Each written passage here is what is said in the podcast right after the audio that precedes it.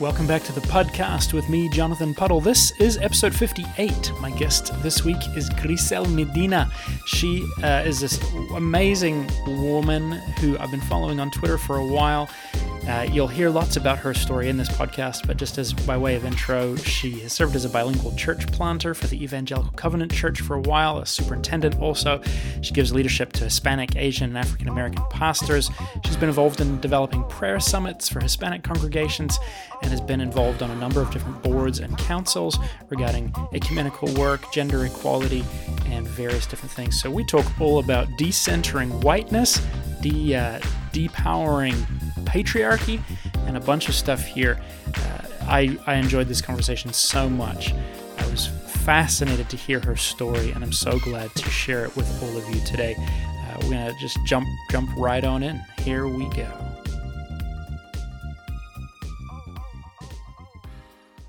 So I'm a mishmash of a lot of things. Beautiful. Yeah. yeah. Yes. I used to be. I was raised Catholic. Um, got saved in a Baptist church.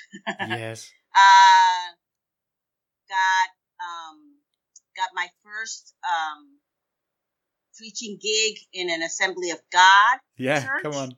Was exposed to Aimee Semple McPherson and Kathryn Kuhlman and some of those other ones. In fact, I interviewed some women that had been in that era when I was um, in seminary at ORU. Cool. Yeah, right. I saw that. Conservative. Yeah, of course. Yes.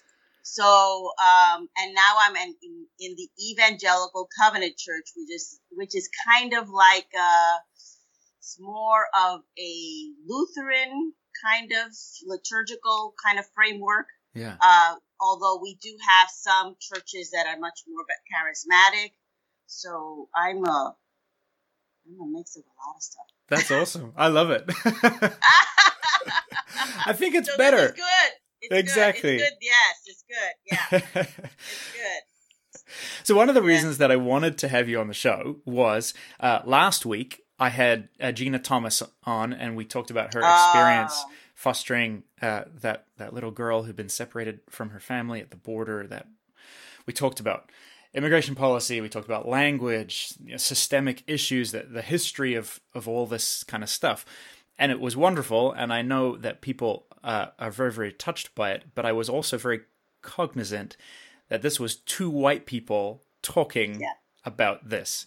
And so obviously she has a certain on the ground lived experience, the capacity to share certain things. But I was like, okay, I would love to hear uh, directly from from someone. Uh, obviously, this is part of the the issue that white people are having to contend with. We are so used to being the experts on every subject, and so Yeah. trying to push away from that. And so Gina was like, "Oh well, you need to talk to to Gricel." So uh, we connected there on Twitter, and so I'm so glad uh, that you were able to Yes. make some time. Yes, and Gina has gotten a lot of pushback for for what she's um, for her book and and being a white woman, which I think is um, is sad because Gina's heart is in the right place. And I met Gina early on on Twitter, um, and we connected, you know, immediately. Um, I did an interview with Gina that she wrote a piece on me.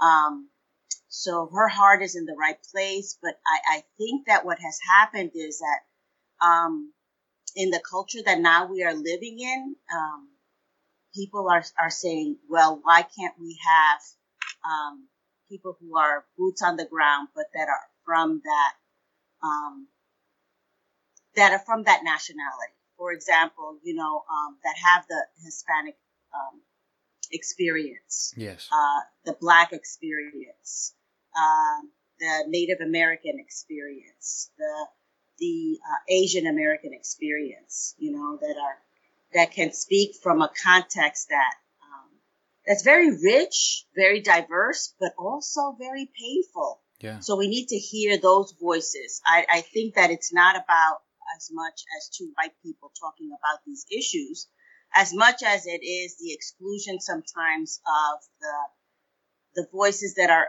that are in the trenches that have lived this out on a daily basis, um, that deal with um, racism, uh, gender inequity, economic disparities, who have been marginalized, um, continue to be marginalized.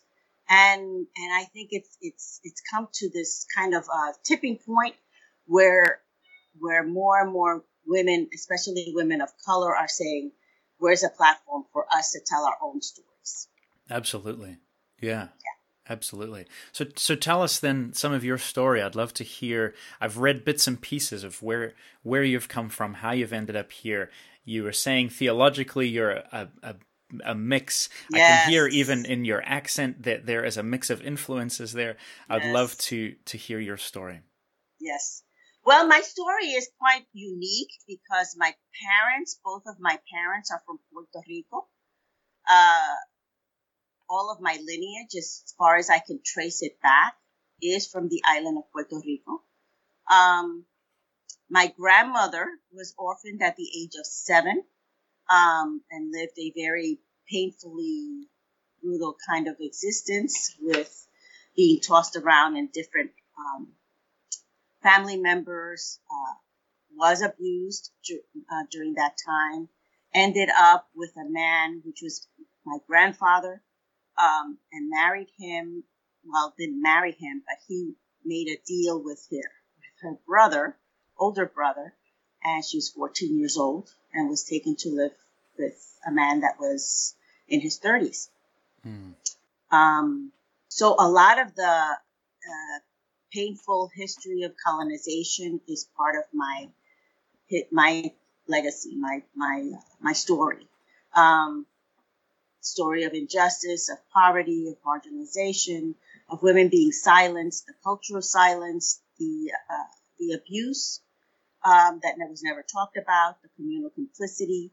All of those things are part of my story. My mother was um, seduced by my my father, which was also older than her. Not that not as much age difference between as as my grandmother was with my grandfather, but my mother was was a young woman and my and got involved with my father, biological father, which had been already married and widowed, had no children, but was seduced by him, got pregnant, and were embarked in a very painful downward spiral of, of domestic violence. Mm. And so, as a child, I grew up with the scenes um, that are out of some kind of horror movie of domestic violence. Mm. So that was a, a daily kind of um, existence. My earliest memories as a child are of abuse. Wow. Of my mother being abused, of seeing my father beat my mother um, in ways that I really can't even talk about even to this day. Sure. Um, images that are in my head and are triggered by certain things, and even uh, smells, uh, music, certain things that um, are triggered points for me as a child living under that um, for probably about because she left my father when I was about 18. Mm, that's a long time. It's a long time. Yeah. Yeah. So it was highly violent, highly volatile. Um, I became a advocate at a young age. Didn't even realize what that was. I didn't know that word. I didn't have the language to kind of articulate what that was, but I became an advocate at a young age, you know, um, having to call the law enforcement police to, you know, get my father out of the house, you know, the threatening, the, having to, to deal with that as a child yeah. was very traumatic for me. Um, and having to be an, an advocate for her, having to translate, you know, with law enforcement because my mother knew very little English. Mm. So I became a translator early in my life, had to deal with family court, had to deal with um, law enforcement, and um, it's a lot to it's a lot to process, a lot to digest, a lot to um, have to deal with as a child. And then I couldn't talk about it because I mm. couldn't talk about it in school. I couldn't talk about it anywhere in my neighborhood. So there was this communal complicity that people knew what was happening Hmm. People knew what was going on in my home, but no one talked about it. They saw the bruises on my mother's face. They saw the, the, the her trying to um, disguise it with makeup, but of course it was so horrific that she couldn't disguise it with makeup. People knew go to the grocery store my mother with black eyes, you know, having to have the sunglasses, the dark sunglasses. My mother is uh, white, very, very white. She comes from a, a line of the Spaniards in Puerto Rico that conquered Puerto Rico and were there for a while. So I was able to trace back that DNA. So my mother is blonde, green eyes, wow. blonde hair, uh, very petite, was very petite all her life. Um, well, most of her life until later on in, in her age. But um, yeah, she probably weighed, I would say, probably a hundred pounds wet. So she and my father was a big guy. You know, he was a big guy, strong. He was a welder, uh, very muscular, very buff. So you can imagine, you know, this very tall, buff, uh, type A personality with a very petite uh, young woman. And then also, you know, the, the racial implications that all that had in living in New York. Uh, my father is very dark skinned. He comes from an Afro Caribbean descent, so his hair was very curly. He's very dark skinned. So he was a tall, dark, and handsome, but dangerous and and viciously cruel. Mm. And so, can I ask then? Uh, at some point, obviously, you moved to New York from from yes, Puerto Rico. Yes. So my mother did the trek to New York as a teenager to do a summer summer visit. In there, that's where she met my father and got pregnant and ended up staying in New York. My father had done the track earlier on, years before. Um, he came from also from an abusive home. His mm-hmm. mother my grandmother was abused by my grandfather. And she left Puerto Rico because of the abuse, but left her three children with an abusive man. Mm-hmm. So my father was under that abuse also as a child. He, ne- he didn't get to meet his mother. Um, she was five when he le- when she left uh, the island, and he didn't get to meet her until he was about seventeen. Yeah. So that was quite traumatic for them as children. My mother, my mother's background was her father was very a loving, nurturing type of person. Um, although their, his relationship with my grandmother was volatile, it, he was very um, nurturing towards my mother, very kind. And I did get to meet him um, young in age because he came to visit us and stayed with us. But he he also saw the stuff that was going on in my home, so he ended up having to leave my home because of because my mother did not want him to be, you know, uh, assaulted. He yeah. been assaulted in my home. Yeah, yeah. yeah. So how do you come to God when you've had all of these masculine figures uh, who haven't been safe? Yes. Yes. And um my mother, my mother, I, I don't know how she did it, but my mother uh, wanted us in a safe place. So the public schools, of course, we lived in a very uh, rough neighborhood in New York. And so she wanted us in a safe place and she was able to connect with some people, advocates in the Catholic Church. And I was able to go to private school. Hmm. But that was also an experience being in the Catholic Church um, because it was very male dominated and also hierarchy. So whenever there were issues of abuse within my home, that my mother went to the priest to, you know, get some help for that. The whole or the the rhetoric, the religious rhetoric, was very painful because she was always told that she needed to uh, be nicer, submit, you know, uh, try to stay away from him when he was having a bad day. So all of those kinds of things made, played into the abuse narrative. So it empowered my father. Yeah. Um, but I'm glad for the education that I got in that private school because that enabled me to then move up the ranks educationally.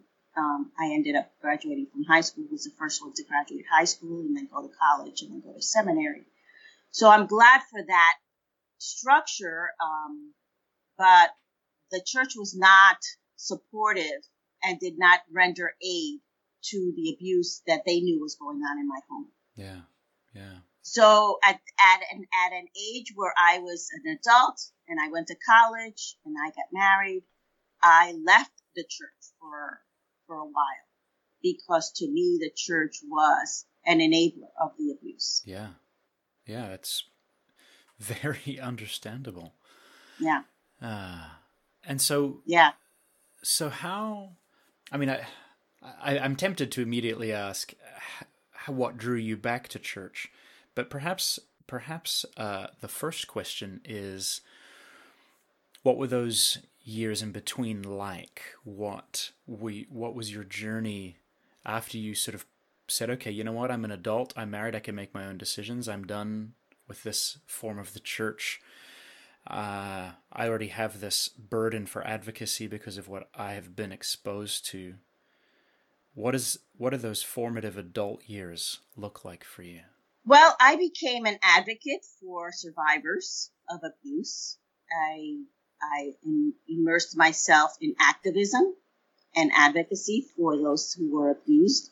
Um, I became a voice because of my fluency in both languages, which oddly enough I attributed to my father because my father was one that he's, he was very much into the culture and he said you're not going to you're not going to lose who you are so he at an early age would make me read the uh, spanish newspaper uh, get myself involved in what was going on in the community get um, learn about uh, how the the systems worked and so that became my kind of education on advocacy and, and activism but the church was not a part of that narrative because the church was not a safe place.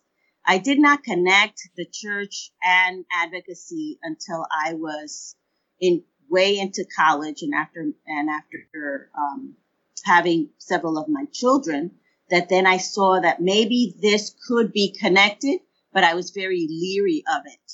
So I reached out in certain churches, denominations. Of course, I went back to my original upbringing, which was Catholic. But at that time, the whole scandal of the priests and of the course. pedophilings and all of that was coming out. And I said, I'm, I'm not doing that. Uh, I also could not find a voice as a woman um, to speak into that context.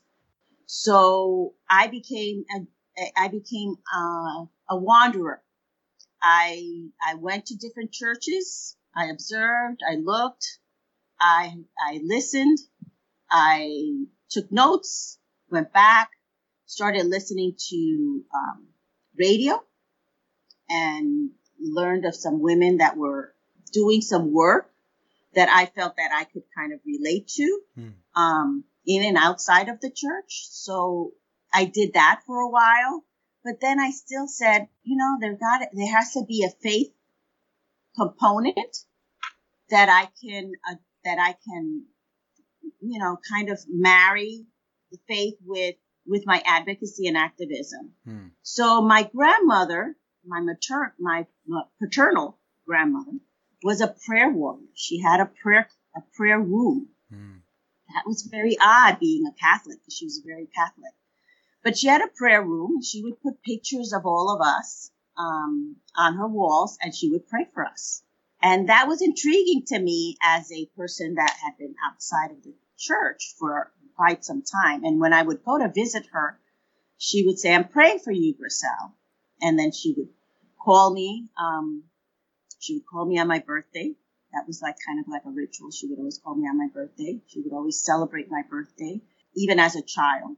So that was kind of a relational connection. And so the prayer connection and her and, and and advocacy began to develop. I would pray, you know, because there were times that I was just overwhelmed with what I was seeing, what I was hearing from survivors of abuse.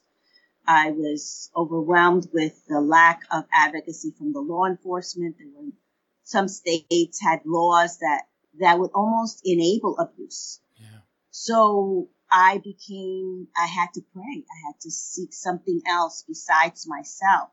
So my grandmother's legacy of prayer connected me back to faith. Mm. And then um, I had a, a, professor in college which had come to faith. And we had a long conversation. And my thing was, I don't need church. Church was not there. Where was God when my mother was this? And I had a whole long list that I would kind of um, blurt out to people, especially when religious jargon would come up. It would trigger all of this kind of baggage. Yeah. You know, I was very adamantly opposed to church and church rhetoric. So religious and scriptures were not a good thing for me. It triggered my pain. Um, so when I had this discussion with her um, in one of my rants that she was trying to be, you know, tried to come get me to faith, I said, uh, I do have my own faith. I do believe in God. I do believe in Jesus. I do believe in the Trinity. I do believe in, um, I do pray, but I don't want church. I don't want church. Church is not a safe place. So her thing was, well, what about if church needs you? Hmm. opposed to me. and what I was like, uh, but she was a professor, so she was very astute. And she says, what if church needs you? Yeah. What if your, what if the church needs your voice? What if, what if there are people within that church, just like your mother, that you can help? Yeah. Uh, and what if God is calling you to the church? Again, questions that were, that made me think, uh, not, um, that made, not gave me a guilt trip, not condemned me, didn't, um, force feed anything, but just kind of questions. And then she said, and where was God when your mother was being abused? And I said, he was nowhere. And she says, how, he, she says, well, no, because uh, God is omnipresent. So God is in every place at all times. And so, and he's also omnipotent. He's all powerful. And I said, well, if he's all powerful, then why, why didn't he do anything about this? And she says, well, you know, there's evil in the world and people make choices. And, um, and sometimes we are the casualty of somebody else's wrong choices. And so again, it was like, hmm, things that made you go, kind of go, hmm, and think. So she gave me a Bible, gave me a nice Bible, and I began to read it just for myself. And I find that in the pages of the of the book of the Bible, from Old Testament, from Genesis to Revelation, there's this woven story of love and redemption. And there was this um, these stories of people who had um, raped, uh, abused, had taken women for granted. But then I saw that from the ashes of these very difficult um, situations, women arose and took leadership and were a voice and proclaimed justice. And so a big uh, scripture for me was in Micah where it says to do justly. Yes. What does the Lord require of thee? What does the Lord require of me? But to do justly. And justice was the first thing. Hmm. Justice was the first thing. To do justly and to love mercy and to walk humbly with thy God. But it said justly first. It said justice first. So justice was the paradigm that then was enabled me to then come back and say, okay, God, where is it that I can be a voice? Because I don't want to be an echo. I don't want to be in a silo.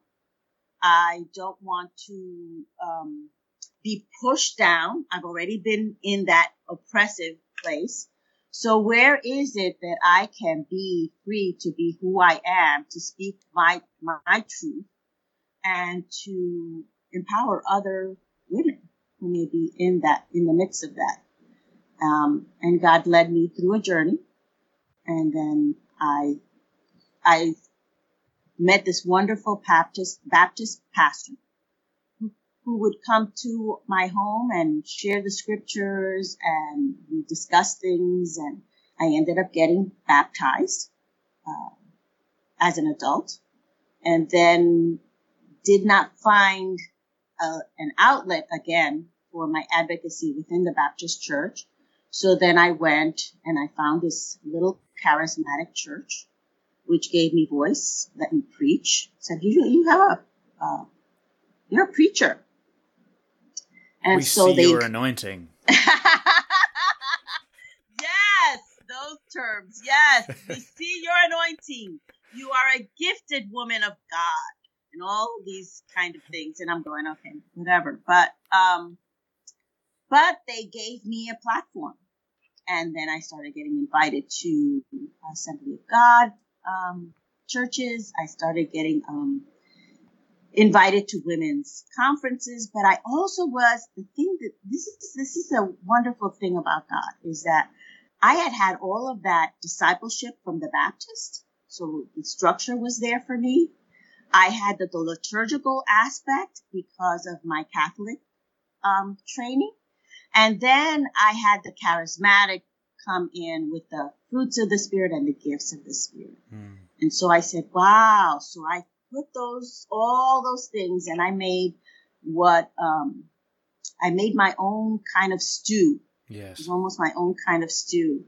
Uh, my own Puerto Rican kind of flavor there. I, I use my hands. If you notice, I, I just use my hands a lot. I can confirm I to, she is using her hands.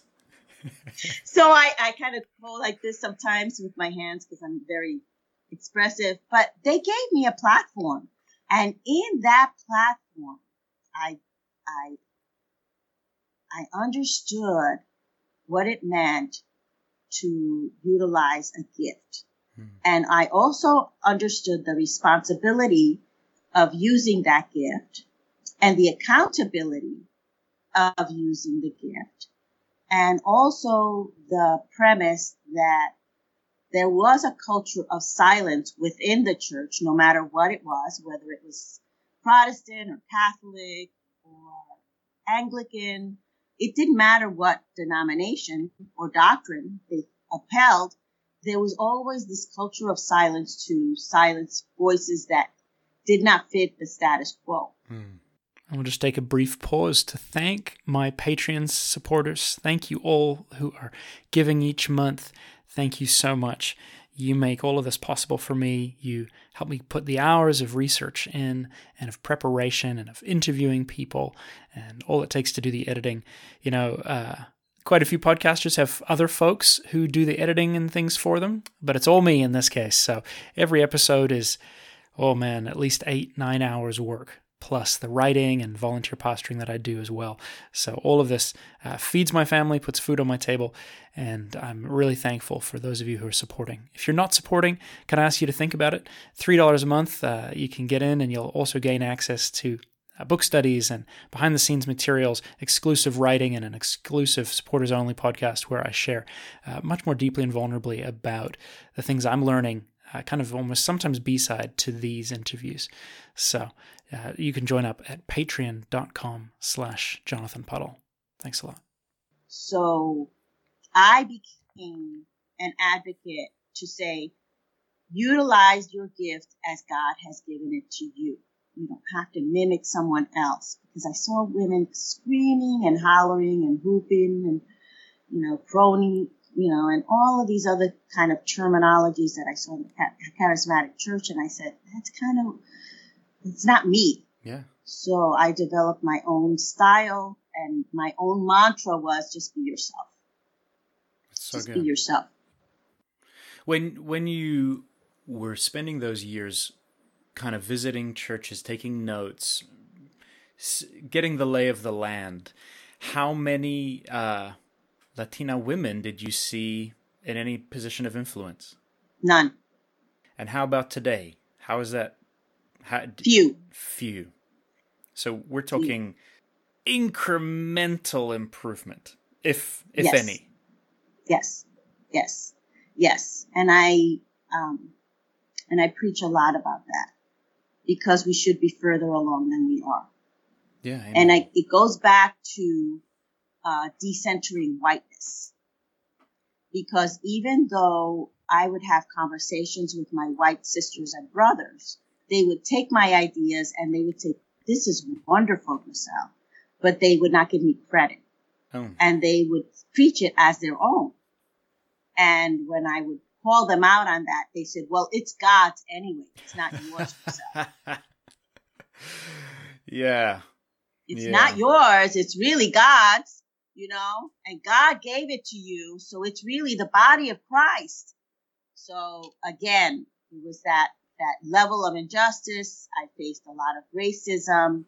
Um, I would write things down, um, and, and share them and then people would take them and make them their own. So there was that level of, uh, of racial gender inequities that I saw. You know, the, the inequality that uh, the two-edged sword that I call the two-edged sword because I was a Latina, I was a woman, um, and then I was, you know, I was called.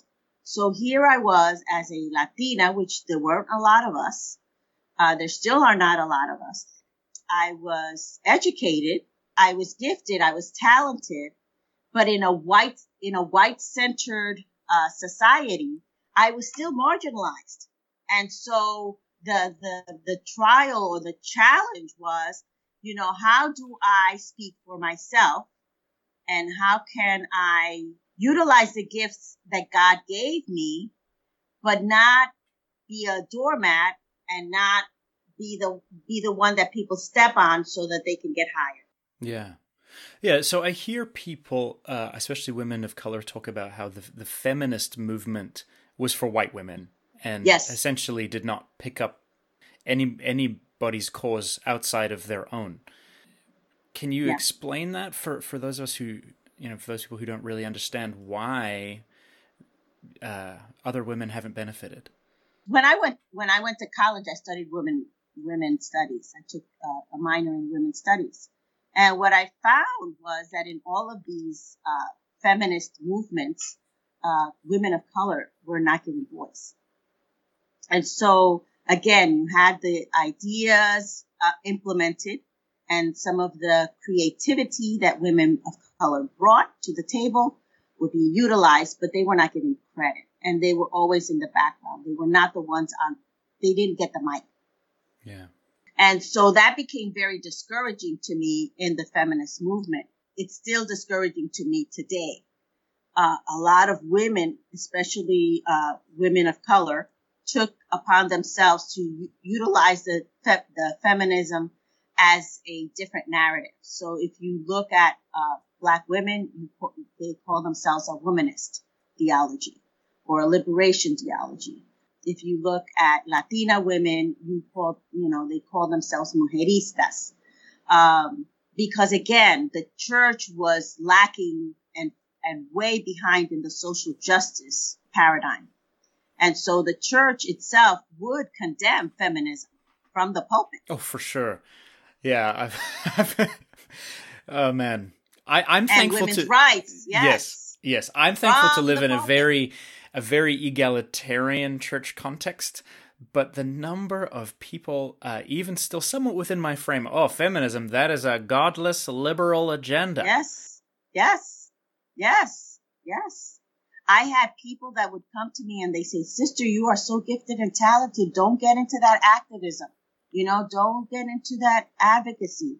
They would say, you're, I, I even had as recently as, um, the beginning of this year, I was at a conference and I had a, uh, a colleague come over to me and say to me, you know, uh, pastor, you're more than the women issue.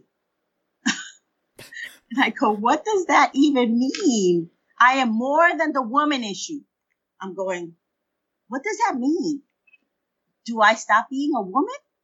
Um, are you wanting me to stop being a woman? Do you want me to talk like a man? And some women, uh, especially in the charismatic movement, I saw that some of them would literally speak just like the men, the popular men of that time, Hmm. uh, because they wanted to be accepted. wow. And so there, there was a lack of authenticity a lot of times with women because they wanted to be accepted.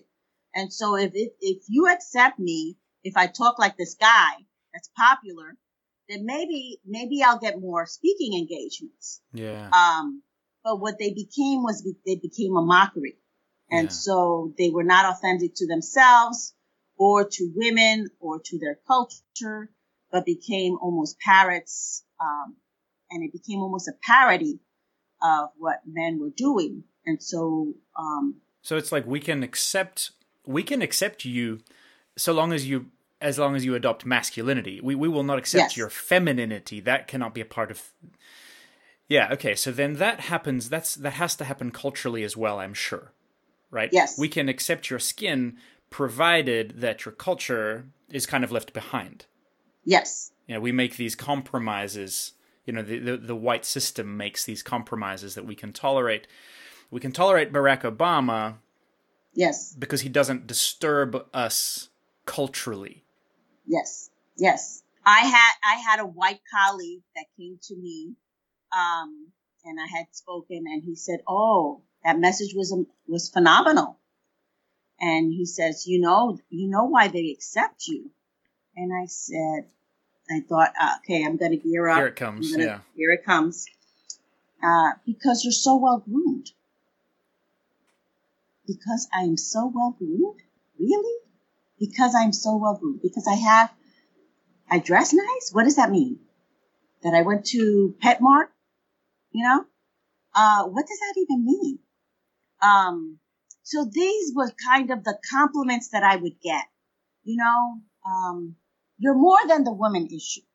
Um, I had a opportunity to serve on the Commission of Biblical Gender Equality at the um, at my denomination, and I was so I, it was they, I was solicited by some of the white women in there, and they said we need your voice, we need your stories, we need um, a woman of color because we don't have women of color that are really coming into this commission, and I I had a long conversation with my white colleague.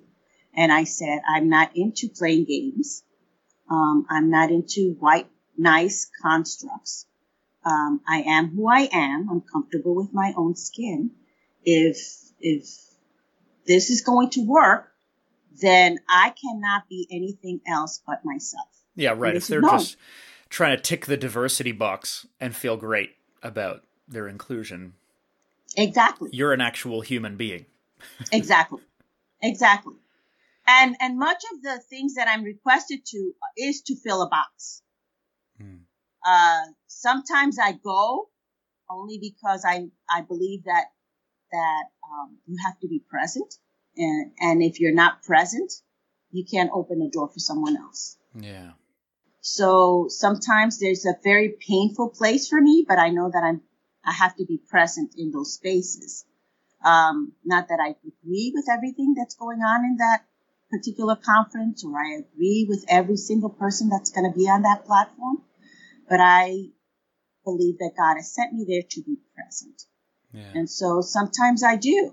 Um, there is such economic disparities with women of color, especially when we come to these conferences, we're paid less or we're told to come because, oh, it's going to be such a wonderful opportunity for you, but you have to pay it out of your own pocket. So I have to pay my hotel. I have to pay for the conference because I, some of them will even say, oh, add $400 for the registration. So register today. Um, and I you're, to, And then you're going to present. You're a speaker. Yes. Yeah. This, yes. this boggles my mind, which yes. probably exposes my ignorance. Yes. But like that's that's wrong. And then this is 2019. I, I just recently had one. Oh, but it's going to be such an opportunity for you. oh, but you can get a sponsor. Do you know how hard it is for a woman of color to get a sponsor, to sponsor her to a conference? Yeah. 2019, we still are doing that to women of color. I I don't even know what to say. Mhm. Yeah. Like it's really easy for me to think that oh, this was happening once upon a time. No. 2019, 21st century. We're still asking women of color to come for free, pay it on their own dime, but it's such a great opportunity. Hmm. And then they'll ask you, and then they put you last, and it's a little blurb. Yeah, honestly, you know what? Let me just call something out. The charismatic people are the worst for this too. There was a major event at the uh, the church I, I used to work at, they, to be fair, it was a rental. It was not my denomination's event. And they had something like 20 speakers. and of 20, I think two or three were women. And they were white blonde women. And that was that. Yeah. And and I I looked at this thing and and I was just like you are telling me that the Holy Spirit is not moving powerfully in women? That the Holy. Spirit is not moving powerfully in women of color or men of color for that matter. There was no one of color on the panel. That that revival and that the fires of God will only come through white vessels. Please. Yeah. Please make a historical argument for that.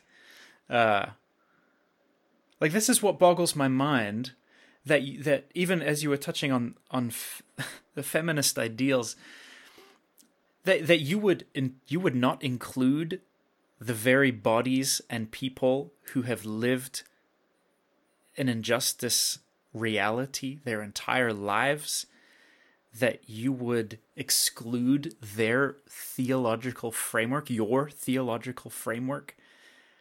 Like this it's yeah Yes. Yes.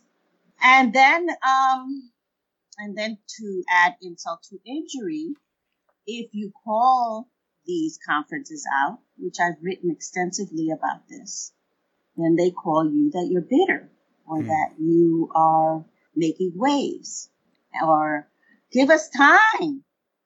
Sister, give us time.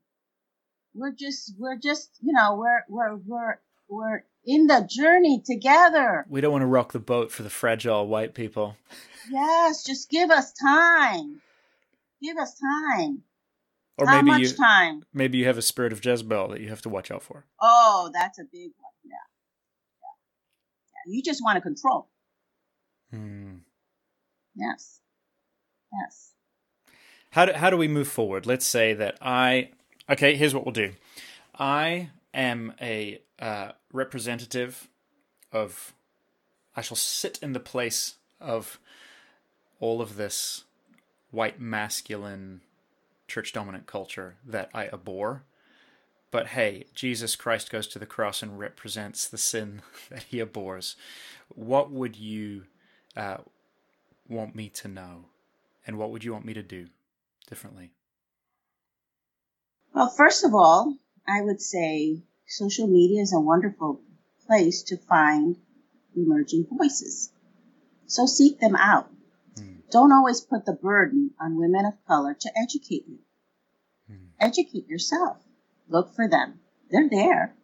Some of, I understand that some of my colleagues are not on social media because they just don't, they, they just don't want to. That it's, it's, uh, it's very vicious out there. And whenever you say something that kind of uh, stirs up the white male, they will come at you like, like, you know, like venom. They'll call you names. They'll make memes out of you. They'll, they'll all, they'll say all kinds of uh, derogatory things. Uh, it's vicious. It's vicious. But, but there are also women out there that are in the trenches that we're out there. We're doing the work. It's a slow and painful process, but we're still present. And so seek those women out. Um, there are women that who are writing books, women of color who are writing books. Uh, Karen Gonzalez has written a wonderful book of um, The God Who Sees. Uh, Carolina Hinosa Cisnero is a poet. Has written some great pieces on, on, on the experience of the of the Hispanic woman, Latina woman which also those terms also can be painful for some because we don't want to be categorized. Sure. Uh, we are, come in a variety of colors and a variety of experiences, and um, so even the uh, words that we utilize to categorize people, uh, women, uh, can be triggering. So, but she's a poet and writes some ex- exquisite things. I have a, a wonderful friend called Dr. Elizabeth Conde Frazier, has written some excellent books, a theologian and a scholar. Um, not on Twitter, but you can find her books on Amazon, um, and has written extensively about the Latina experience, the Latina Evangelica, which is the evangelical uh, Hispanic Latina woman. Um, there's just a lot of women out there now that uh, were not present when I was. So now we have a, a good group of women that are out there. Uh, Sandra, uh, Pastor Sandra Van Opstal from Chicago, excellent woman, written on, on a variety of subjects, including uh, worship and lament. Mm. she will, um, her and I have been at the same conferences um, and had some really wonderfully powerful talks about how can we move forward. And one way is to seek them, to seek women of color out, seek out their advice, follow them on Twitter, promote their books, promote their, what they're saying. And when the viciousness comes, please, men of, men of God, whether you're white, black, Asian, Hispanic, defend your sisters. Mm. You know, come up and, and say, no, this is wrong. You shouldn't, you know, and because coming from you is, it's even more empowering for us. We shouldn't have to fight this fight alone. Mm. We're not wanting to fight it alone. I think there's, there's health and vitality in a mutuality narrative where men and women can work together in partnership. Yes. And whatever our denominational backgrounds, I think that we can always come to a point of agreement on certain issues concerning the isms that we face in this country, especially in America and globally. There's a lot of isms that we need to deal with head on. And so we can do it together. And I think we're stronger together. Um, I'm not your adversary. So when I talk about white fragility, don't get mad at me. You know, maybe that, maybe if you're mad at me, it's because I'm triggering something in you that needs to be addressed.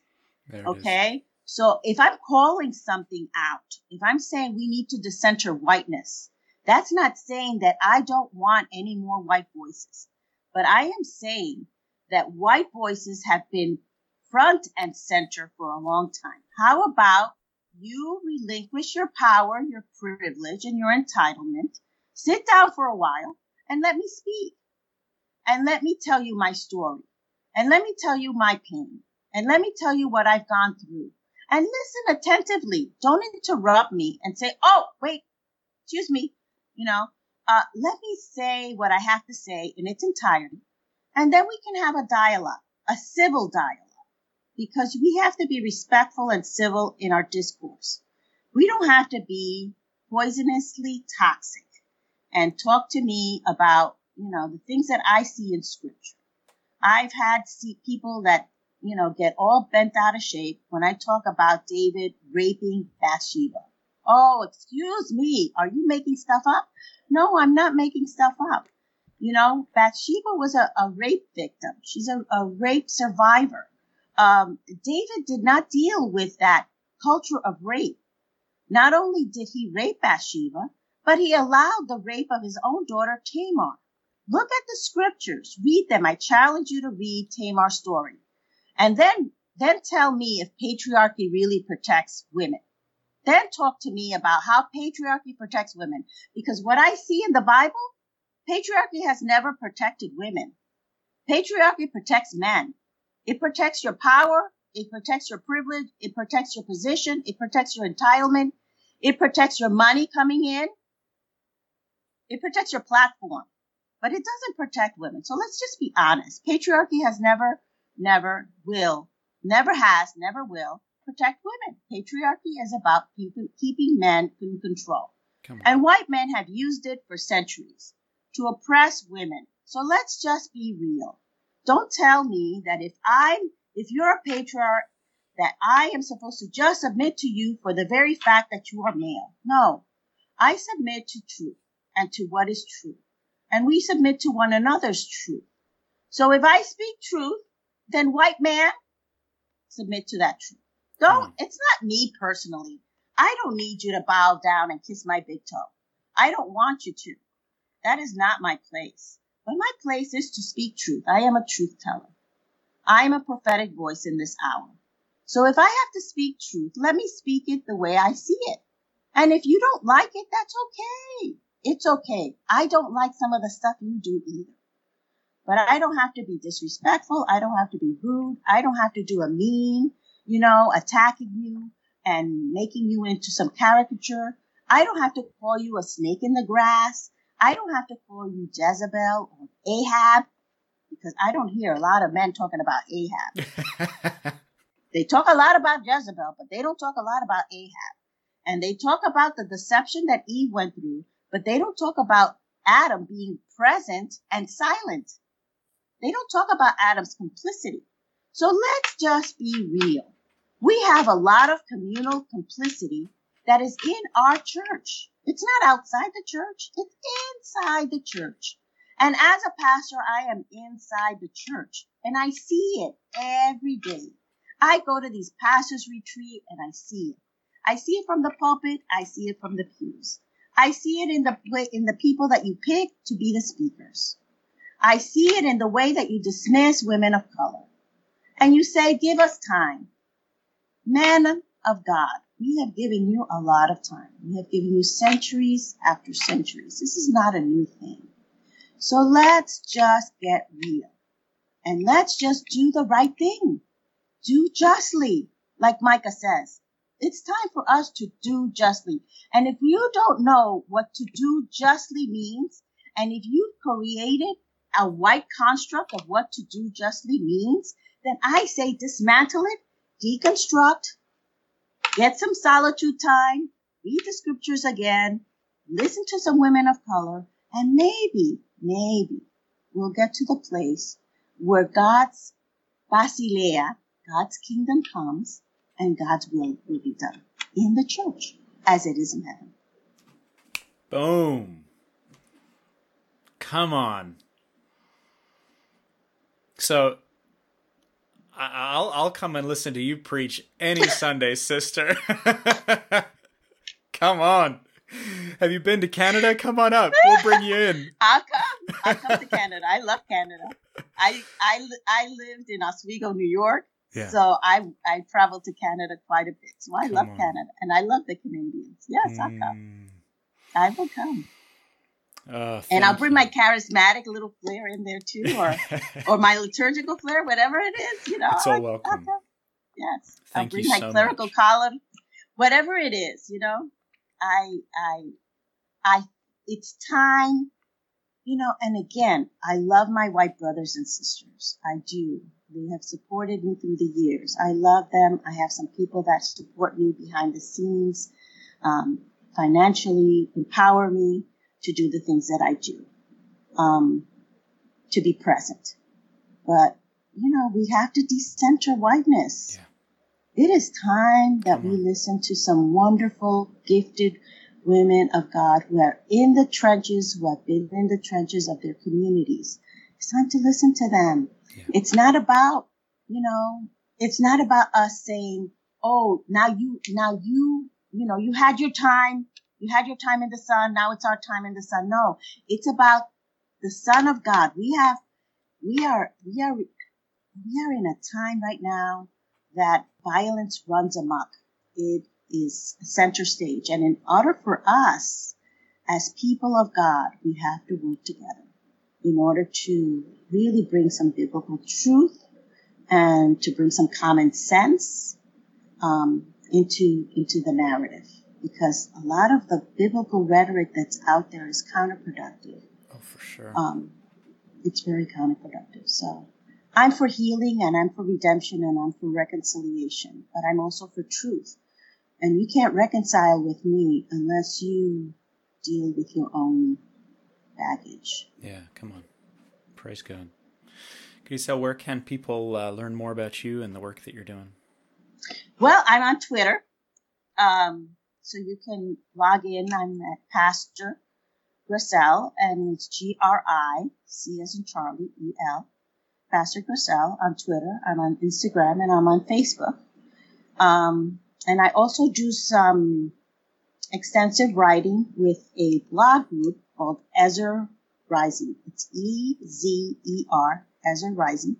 And they could find my articles there. And I also write for other prominent publications. So you can Google my name. It's Gricel, G R I C E L, Medina, Pastor Gricel Medina. And you can find some of my articles there. Friends, uh, definitely go and do that. I'll put some links into the show notes to some of those resources. Uh, I've been reading her her blog, and yeah, she is, as you have already heard, a wonderful voice, full of fire and wisdom and compassion and grace and justice. Uh, a combination that we are desperately in need of. Uh, so yeah, go check the show notes for for links to those resources. Um, Gricel, would you pray for us? Sure. God, we we thank you um, for the word that you have given us, and it is a word that sometimes we misapply and misinterpret. So God, in this hour that we live in, in the 21st century, we're wanting to really understand the Word of God deeply, not from a doctrinal standpoint, from a, from a truth-based narrative, a narrative that um, empowers people uh, to live a life that is um, utilizing their gifts and their talents well. So God, make us a healthy church. Make us a healthy missional church where we are about the Father's business where we exemplify Jesus Christ as he truly is, as an advocate with the Father. His name is Jesus Christ the righteous. And so we want to exemplify him and we want to move by the Holy Spirit. So Holy Spirit, teach us. You are the teacher. You are the counselor. You are the advocate. You are the present help in time of trouble. You are our counselor. So lead us in places that we need to be. So let this be a road of Emmaus for us, a road of discovery. So where our eyes are open and our ears are open to truth, where we're not just grieving and lamenting, even though we have to grieve and lament for what is happening in our world. Let us grieve and lament, but let us come from that grieving and lamenting place to a place of action. And so let the church be a, uh, the church of, of Christ, not the church of doctrine, or denomination, but the Church of Jesus Christ, the bride of Christ. And let us move together in fierce boldness and courageous advocacy, for our time is short and there's no time to waste right now. So let us speak truth as you have ordained it to be, and let us be our authentic selves in this celebrity culture that we live in. In Jesus' name, amen.